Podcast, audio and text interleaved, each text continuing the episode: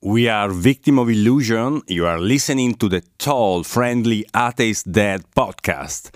And the next 30 seconds are brought to you by our album Invisible Light, available at our Bandcamp website.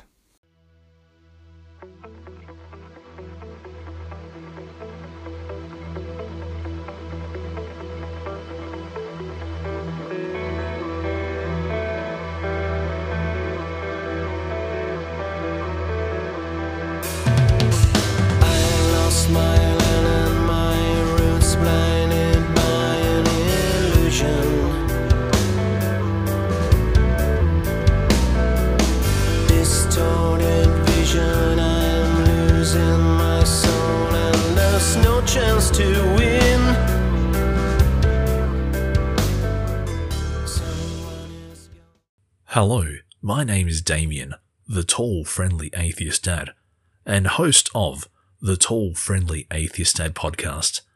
Thank you for listening to this episode. Wherever you are, whatever time of day it is, and whatever you happen to be doing, I hope you enjoy. Thank you. Hello, my name is Damien, the Tall, Friendly Atheist Dad, and host of the Tall, Friendly Atheist Dad podcast. And this episode is part four in a response to Off the Kerb Ministries YouTube video Dear Christian, this is why you never mess with pornography. In the previous episodes, and particularly episode 3, I made the point that this guy is either a Poe or his head is so far up his theological backside, to use a slightly crude term, that he's incapable of discussing this subject with any degree of nuance or professionalism. So let's see what else he has to say.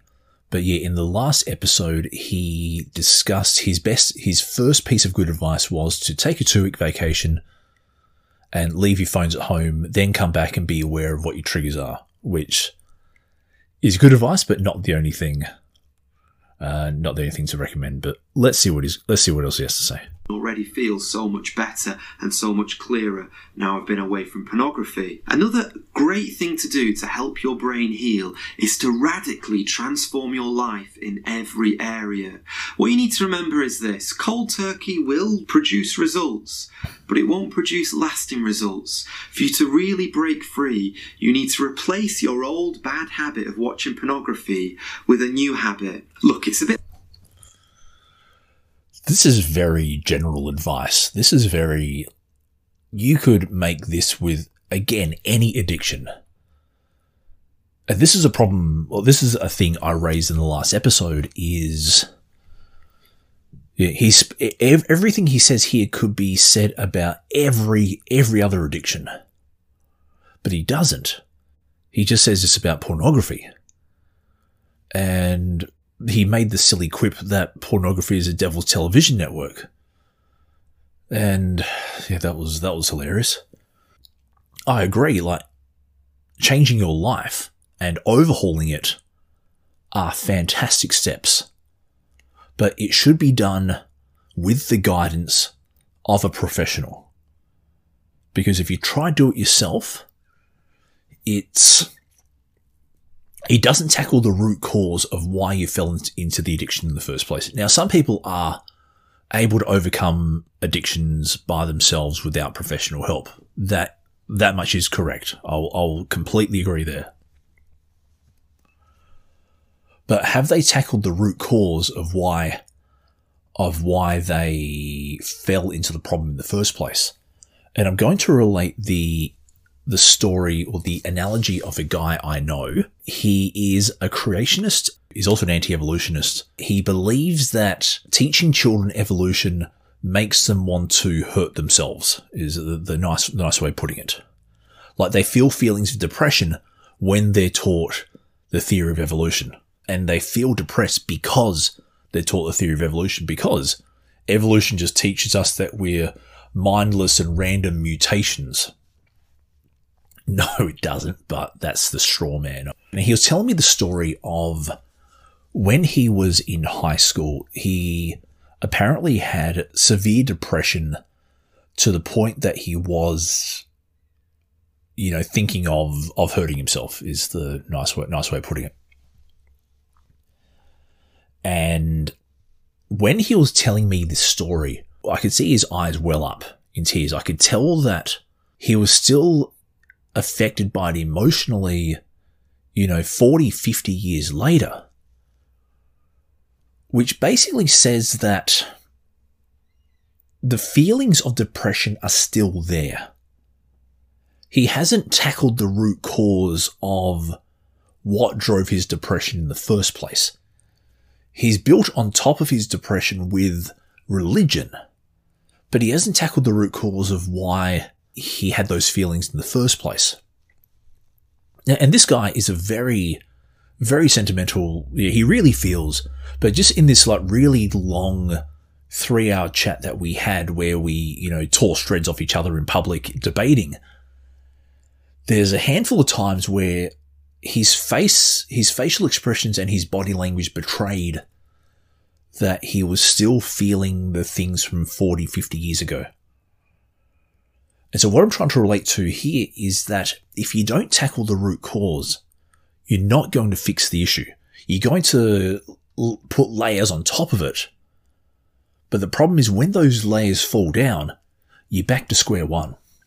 So let's see what else he has to say bit like this. I don't know if you like hiking in the mountains. Well, I personally do. For anyone who, who goes hiking or walking often, you'd be foolish not to follow the path. There's very often a really well. Okay. What's the bet he's going to make a paths of the Lord reference here? Or paths of the Word, or paths of God?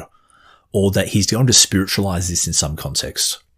If he does, I'll, I'll scream again well trodden path, and you know, just follow that path and you'll get to your destination. But have you ever noticed that sometimes you'll get the really well trodden path, and then there'll be another path that just veers off?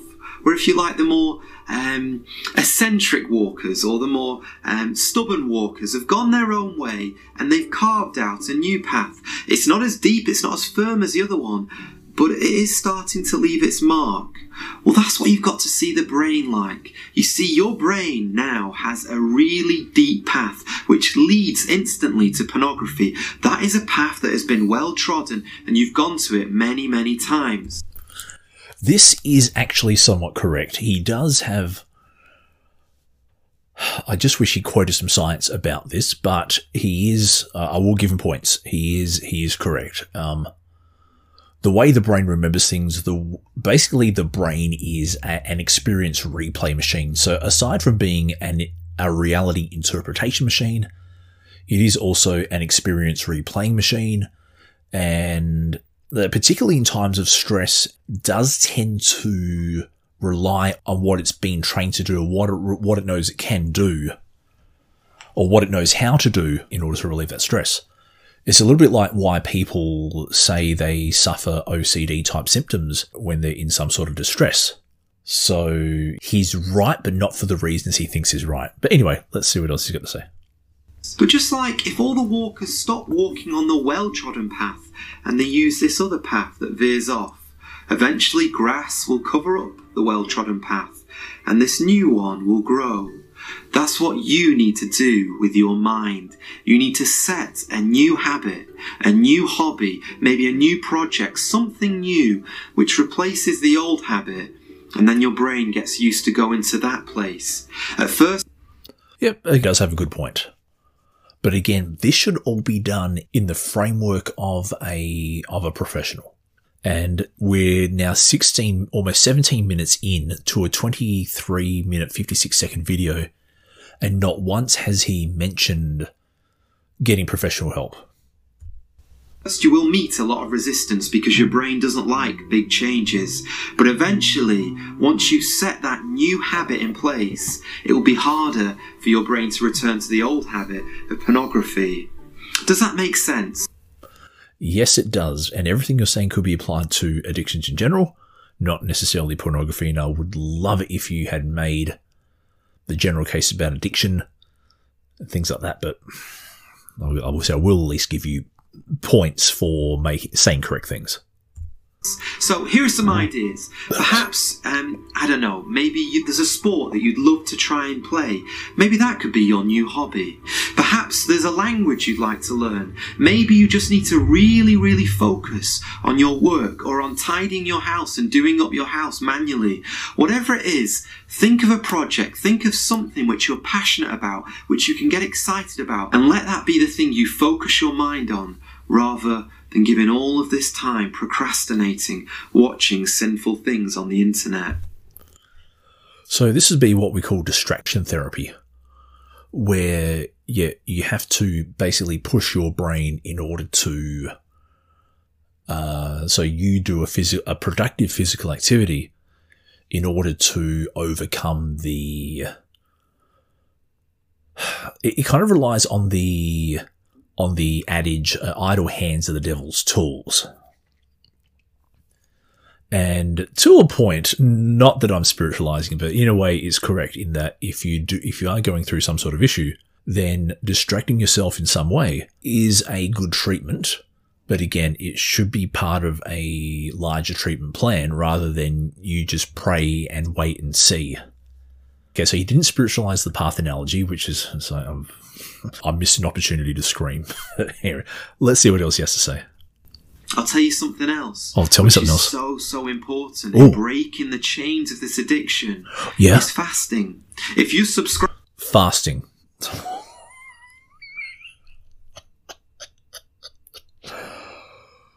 Oh boy. Subscribe to this YouTube channel, you know I really do believe in fasting and prayer. And in my own life, I've Okay, so he does he, he does give spiritual advice. Fasting and praying. Jesus. seen it conquer great sins. You see, the disciples once approached Jesus and said, Why is it we couldn't cast out this demon, but you, O Lord, could? Because you can make fictional characters say and do whatever you like when you're writing the story. And Jesus responded by saying, This demon will only leave through prayer and fasting. And sometimes there are dark things, there are dark sins which have clung to us for years and years. And the only way they can leave Is by psychotherapy? is through prayer and fasting. No, that's a So if disappointment. you've not yet seriously fasted and sought the Lord's face for Him to deliver you of this sin, or may I gently suggest today should be the day you start a fast before the Lord. Now, I've spoken a lot already. You have, and you haven't made, you've made a little bit of sense, but you've over spiritualized a problem that isn't spiritual in the first place. And you said some outrageously dumb things, to be honest. And I want to say to you, if you've watched this long, thank you for being so gracious to listen to what I've got to say. You're welcome. But there's one more thing that I really feel the Lord would want me to, to drive home right Actually, he also forgot the part where Jesus said, I've not come to bring peace, but a sword. I've come to turn family member against one another. Uh, a family will be divided against itself. Father-in-law will be against son-in-law and daughter-in-law will be against mother-in-law and father, father will be against son. It's, it's amazing. Very rarely do preachers quote that verse. They always quote the, you know, all the, all the pleasant verses and the, you know, the, the verses they can use to make their points and, you know, ooh, you can come and pray and fast. You need to pray and fast. But now there was a point I was gonna I was gonna make. I want I want to see if you'll make it. Otherwise, I'll make it at the end. now, and it's this. I believe there's someone watching this video right now, and the reason you keep going back to pornography over and over again is for this. One reason. You hate yourself. Mm, no, that you more hate yourself because of issues that lead you to watch pornography. You don't watch pornography because you hate yourself. You get addicted to pornography because there are issues that make you hate yourself. Now, he, he may be right. There may be someone watching who will get, who will see his advice as sagely and divinely inspired and all that. That to me is the Texas sharpshooter fallacy, where you get one hit in, you know, in a million and you claim that that one hit is correct because, hey, look, someone was helped by my advice. or maybe we should call it the uh, the fi- the financial planner fallacy, where so let's say, for example, uh, a financial planner has a mailing list, and to half his mailing list he says do X, and then in the other half of his mailing list he, he says do not X or the, the opposite of X. So half those people, he will be uh, a sage and a guru, and to the other half he'll be just a complete idiot. Then let's say the next the next month, he emails the people whose advice work he worked out for in the first month, and this time he says do for half he says do Y, and then for the other half he says do the opposite of Y. And let's say this month Y works. So then you have a bunch of people who love this financial planner because, hey, he's given me great advice two months in a row. So let's say in the third month, he then gets his mailing list and for half the mailing list, he says do Z. And then for the other half, he says do not Z. And let's say Z works out. So now you've got all these people who say, Oh, this financial planner is great. For three months in a row, his advice has worked out. But then you have all these other people whose the advice only works out some of the time, or his advice has never, their advice has never been correct. But then you have the, you have this hardcore group of people who go, this financial advisor is so great. Look, I got these results, these results, these results. And you ignore all the misses to back up what, the back up your belief about the financial planner. And this is a little bit like what he's doing here is that surely there will be someone who thinks that this video is great advice. But it's not. There are some good points in it, but it's not great advice. You really, really hate yourself. And if we go back to the pornography cycle, we see that shame fuels everything that happens from this cycle. Now, just note that the the music in the background is there to elicit that emotional response as well. Because you feel rubbish about yourself, because you are disgusted with yourself, because perhaps you've had rejection or terrible trauma in the past, it's led you into this wicked sin. And again, this goes to something I've been trying to say all along is that we do things that are destructive and addictive because of issues in our past, because of trauma, because of rejection, because of stuff. So he is correct, but he's not correct because of his spirit of of anything he's spiritualized.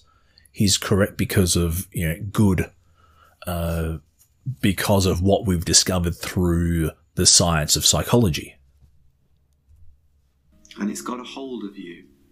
My dear friends, I remember when I was really bad with watching things on the internet. There was a bridge that I used to walk across very often, and the thoughts, I won't share them with you, but the thoughts I used to think about how I could hurt myself was all because I was so angry and so disgusted at myself for this sin I kept committing.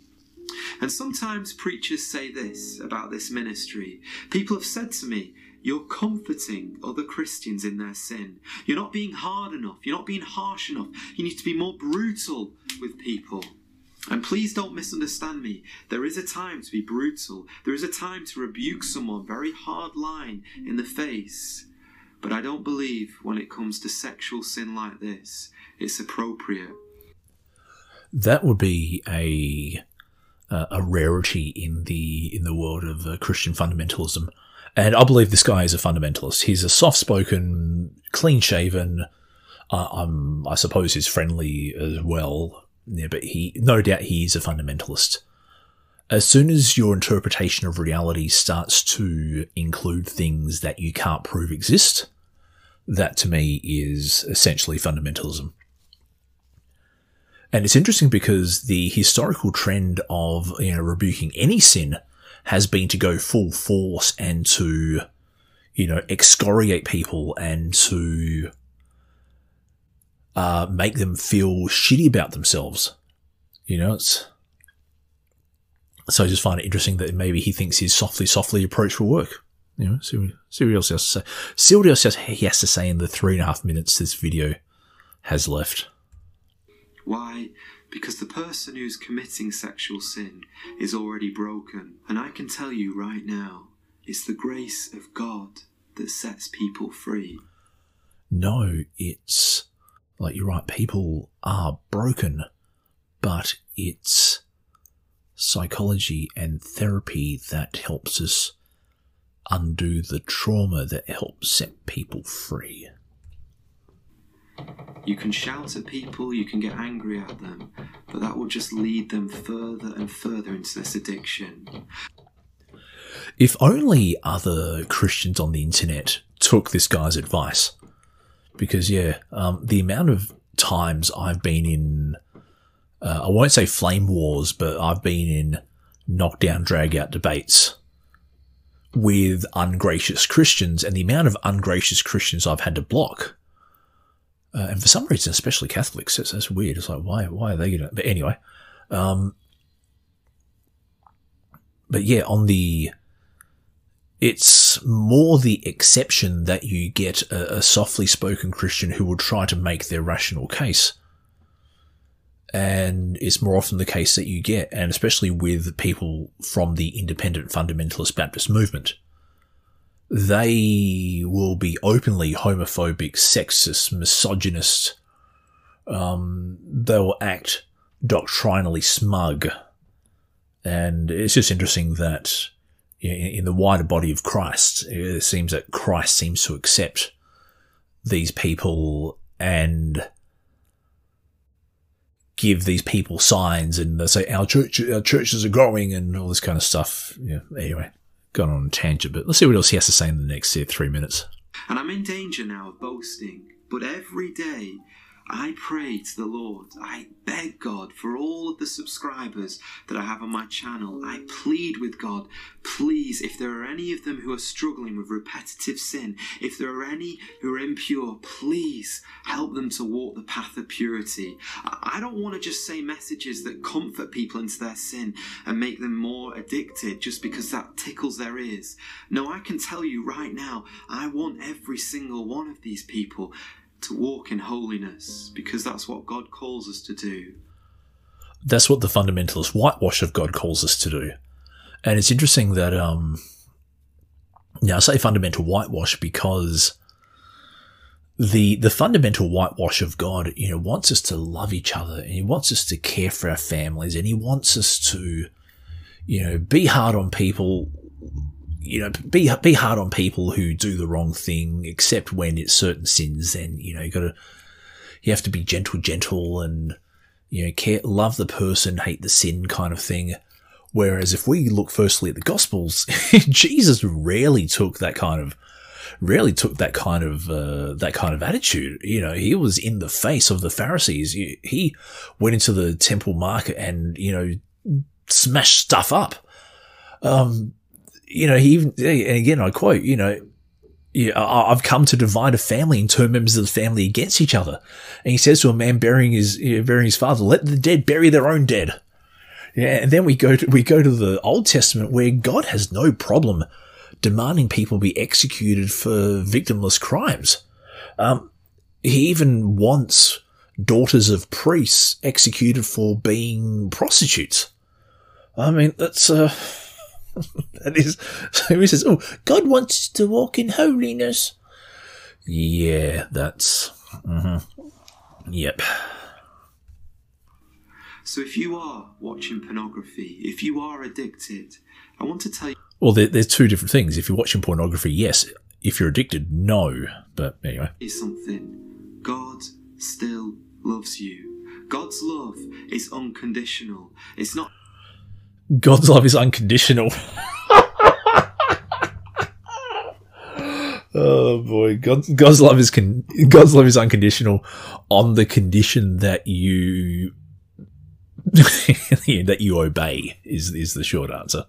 anything to do with what we do. He loves us because he loves us. He loves us because he loves us. Oh, God, yeah, that's uh, buddy, I don't know. I don't know if you've read your Bible uh, deeply enough.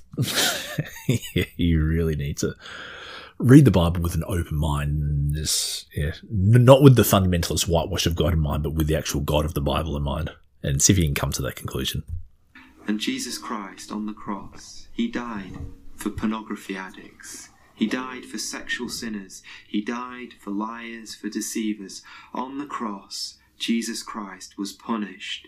And you need to remember Actually, that raises an interesting point. In Acts chapter 5, Ananias and Sapphira died for their sins. So this guy is saying that Jesus died for everyone. He died for liars and deceivers and you know, people in sexual sin and all that kind of stuff. Yet, even in his own book, after Jesus died, God ki- directly killed two sinners. it's like, and I've never come across a, a coherent answer as to why that is. I've seen avoidance of the issue, but I've never actually seen a proper answer as to why Jesus died for everyone's sins except for Ananias and Sapphira's. that he took the shame of our sin and carried it on the cross, so it's gone forevermore. So I plead with you, if there's anyone watching today who has not yet received that love of the Lord Jesus Christ, remind yourself God loves me and Jesus died for me, and come to the cross and get that forgiveness that only Jesus can give you, and let your sins be washed away and dwell in the forgiveness and righteousness of God, because anyone who's been born of God is declared righteous, and the God of the universe is a merciful God. except when he's not. You know, I'll let him continue. He just sounds like he's going to bab- babble on about preaching and that kind of stuff. And I will get to the verse that I want to make a point about uh, in a sec. So I'll let him. I don't know if there's anyone who's American watching this. Uh, well, in fact, I do know there's many people who are American watching this because that's the majority of my audience. But I don't know if there's anyone who lives near Niagara River. I've heard that at Niagara River there's a, a point, and it was once called the point of no redemption or the point of no return. And when a ship went past this point, it would go right over the waterfall, and that was it. There was no return. But very, very occasionally, there was a ship, one or two ships, and a gust of wind. Once it had gone past the point of no return, the ship was saved and the people were kept safe. But I want to tell you right now anyone who's listening, anyone who is watching this video right now, you've not yet gone past the point of no return. God tell that to the independent fundamentalist Baptists. Because, you know, I've on numerous times been called a reprobate because, you know, I haven't accepted the Lord Jesus Christ. And, well, actually, no, I, I used to accept the Lord Jesus Christ. Then I tr- investigated the claims of the Lord Jesus Christ and found out there wasn't a Lord Jesus Christ. I, there may have been a Jesus, but not a Lord or Son of God Jesus Christ. But yes, this is the thing, you know, even Christians can't get their, their own doctrine right. has given you breath in your lungs. There is an opportunity to repent today. And right now, I want to tell you, you really can't get free from this sin. So don't lose hope. God is love, and God can carry your shame and take it away from you and deliver you and give you victory from this sin. Now, as promised, here is the video that I told you about that Okay, so I'm not going to uh, play the rest of the video. So it's interesting that he hasn't really quote he hasn't quoted many verses, and he hasn't hasn't actually said why pornography is a sin. He he's gone, you know. Oh, God has made marriage uh, sex for the the walls of marriage. Uh, okay, whatever, whatever. That's that's a that's a position that you reach by theology, not by not by actually researching anything. So almost every time I ask the question, why is pornography a sin?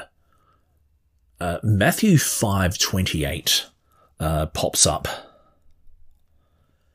where it says, uh, Matthew 5.20, let me just double, uh, just, I'll get my uh, Bible machine out.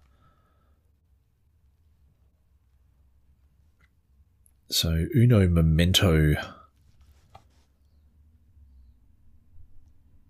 Okay, Matthew 5. Okay, Matthew 5 27 to 29. You have heard that it was said, You shall not commit adultery. But I tell you that anyone who looks at a woman lustfully has already committed adultery with her in his heart. Oh, so, so 5 27 28. So those two verses are used to say that, oh, even if you look at a woman with lust, you know, you've already committed adultery and adultery is bad. Now, the problem though is, is that we then get to the next two verses. If your right eye causes you to stumble, gouge it out and throw it away. It's better for you to lose one part of your body than for your whole body to be thrown into hell. If your right hand causes you to stumble, cut it off and throw it away. It's better for you, lo- better for you to lose one part of your body than for your whole body to go to hell. I wonder what the noise is. So, the problem I have with this kind of theology is that why is Matthew 5 27 28 taken absolutely literally to the point that it makes anti pornography crusaders out of Christians? But verses 29 to 30, where it says, even if you, even if a body part causes you to sin, cut it out.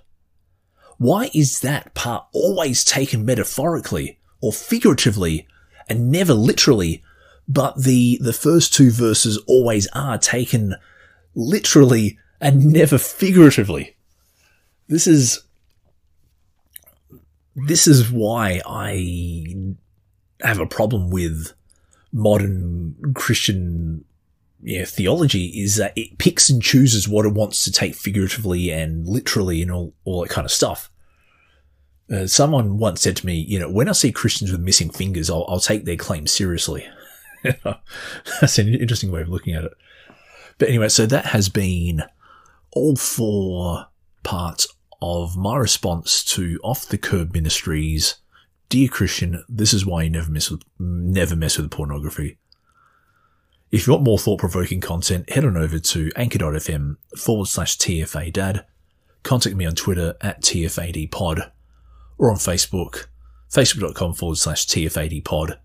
And I'll now leave you with music from Victim of Illusion from their album Invisible Light. See you next time.